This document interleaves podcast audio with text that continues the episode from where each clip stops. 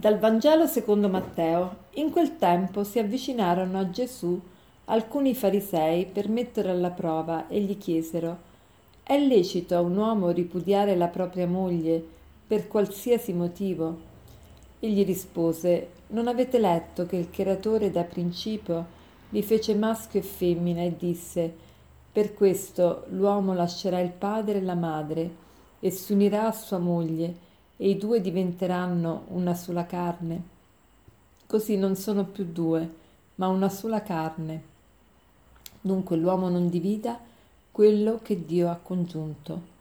Gli domandarono perché allora Mosè ha ordinato di darle l'atto di ripudio e di ripudiarla.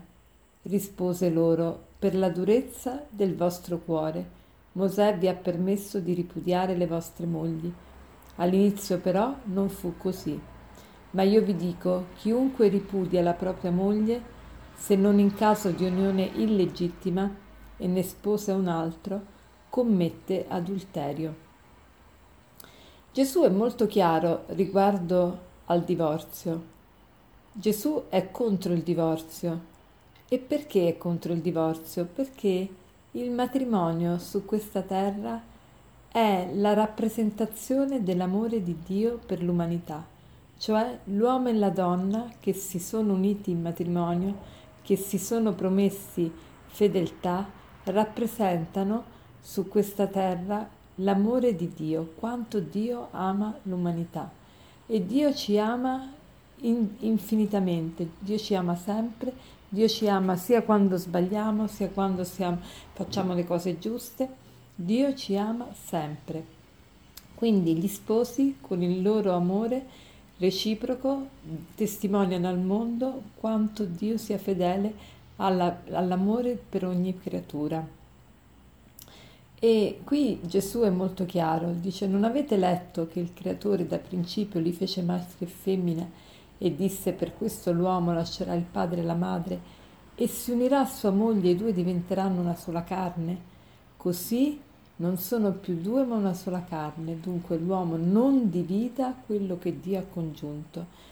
Ecco, in ebraico queste parole, quando si dice l'uomo si unirà a sua moglie e i due diventeranno una carne sola, in ebraico si usa un'espressione che indica i due si incolleranno, cioè diventeranno una carne, carne sola, vuol dire come sono come due pezzi di carta incollati.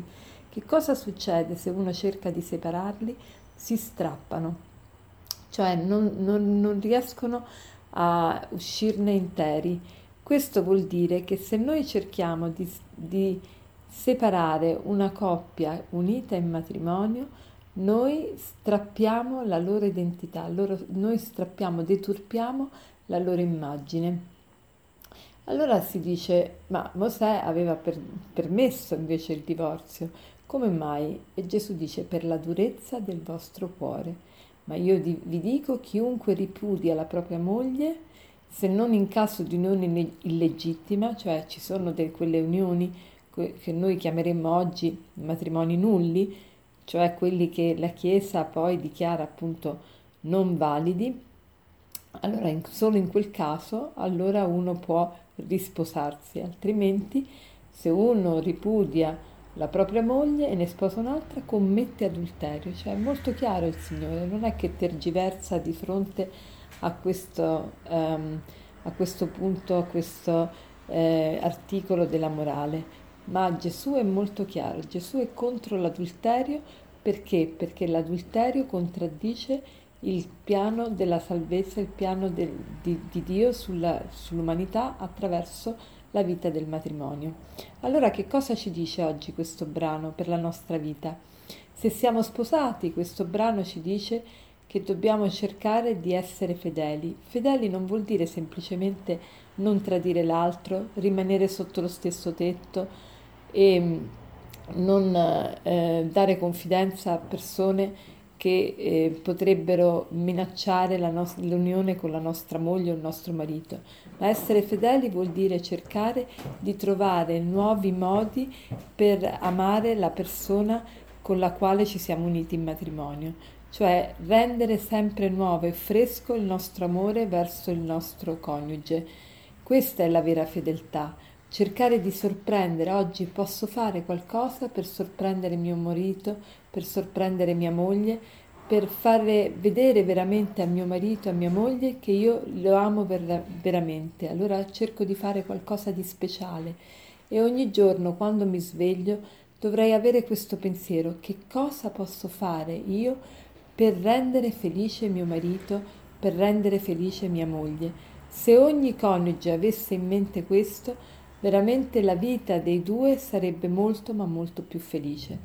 E poi se non siamo sposati, il nostro impegno può essere quello di pregare per le coppie che conosciamo e cercare anche di sostenere le coppie che conosciamo, soprattutto quelle più in pericolo, soprattutto quelle che hanno e stanno vivendo delle difficoltà.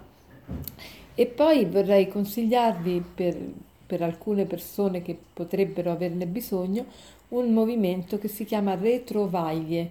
È scritto www.retrovaglie.it. È un movimento che recupera le coppie in crisi e che favorisce un, una ripresa del cammino a due nel, nel matrimonio. E è di ispirazione cattolica, ma non bisogna essere cattolici, anche un ateo vi può partecipare. E per concludere vi vorrei citarvi questo aforisma che dice così: Della forza di certi rapporti te ne rendi conto solo quando cerchi di spezzarli. È come tagliare una parte di te. Buona giornata.